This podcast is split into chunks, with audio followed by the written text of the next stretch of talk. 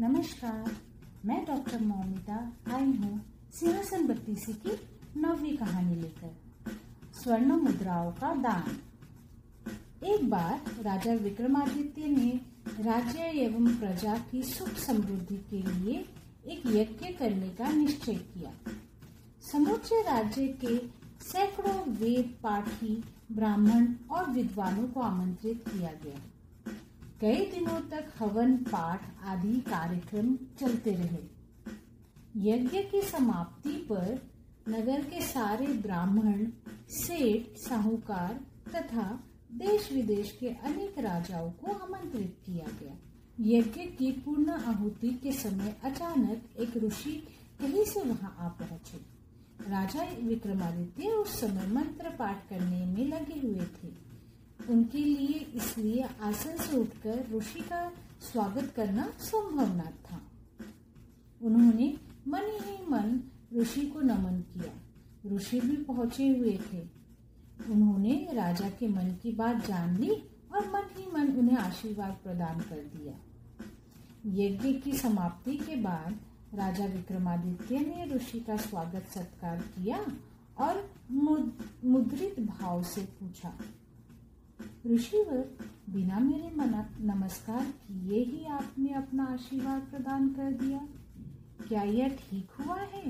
क्योंकि ऐसा कहा जाता है कि बिना नमस्कार किए आशीर्वाद तो शाप के समान ही होता है। ऋषिवर मुस्कुराए और राजा से बोले, राजन, जिस प्रकार जिस भाव से तुमने मुझे नमन किया, उसी भाव से हमने भी तुम्हें अपना आशीर्वाद दे दिया। इसमें उचित अनुचित की कोई भी बात नहीं है। क्षमा करे ऋषिवर, मैंने यह बात सिर्फ विनोद के लिए कह दी थी।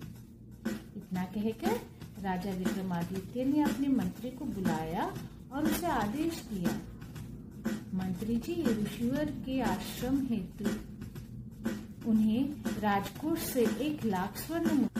मंत्री जाने को तत्पर हुआ, तभी ऋषि राजा से बोले, राजन, यदि दान देना ही चाहते हो तो इतना दो जिससे मेरे आश्रम में पढ़ने वाले विद्यार्थियों का कुछ भला हो सके। इससे तुम्हारा भी कल्याण होगा। राजा विक्रमादित्य उस ऋषि की बात समझ गए। उन्होंने कुछ समय तक ऋषि को अपने यहाँ रखा और जब ऋषि जाने लगे तो उन्हें ढेर सारे स्वर्ण मुद्राएं दी। ऋषि पूर्ण संतुष्ट होने के बाद ही वहां से विदा हुए। उन्होंने राजा विक्रमादित्य को अनेकानेक आशीर्वाद प्रदान किए। यह कहानी सुनाकर मधुमालती नामक वह पुतली राजा से बोली, अब बोलो राजा भोज, तुमने भी अपने तप और त्याग से ऐसी शक्ति प्राप्त की जैसी राजा विक्रमादित्य के पास थी। क्या तुमने भी अपनी प्रजा की सुख, शांति एवं समृद्धि के लिए ऐसा कोई यज्ञ किया जैसा राजा विक्रमादित्य ने किया था? क्या तुमने भी किसी ऋषि महात्मा के आश्रम हेतु इतना महान दान किया जितना राजा विक्रमादित्य ने किया था? राजा भोज राजा भोज जिस प्रकार एक गीदड़ सिंह की बराबरी नहीं कर सकता, कौवा हंस की चाल नहीं चल सकता, उसी प्रकार तुम भी राजा विक्रमादित्य की बराबरी नहीं कर सकते। राजा विक्रमादित्य के समान गुणों से युक्त होने के लिए तुम्हारे लिए असंभव ही है। इतना कहकर वह पुतली अपने स्थान पर पहुंच गई। राजा भोज झुंझुलाते हुए वापस अपने महल लौट गए।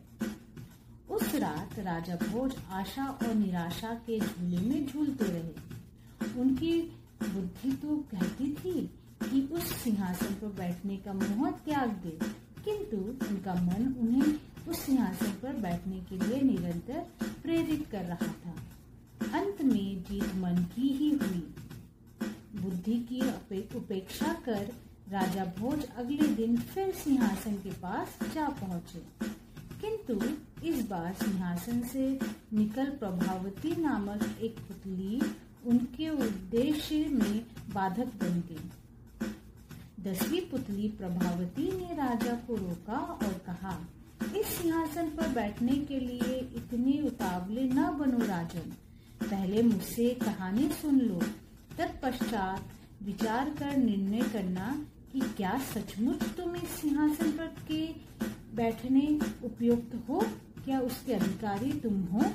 इतना कहने के पश्चात उस पुतली ने राजा भोज को यह कहानी सुनाने आरंभ कर दी। धन्यवाद। आप सुन रहे थे सिंहासन बत्तीसी की कहानी मेरी जुबानी, डॉक्टर मौमिता। ऐसे ही कई रोचक कहानियों को सुनने के लिए मुझसे जुड़े रहिए।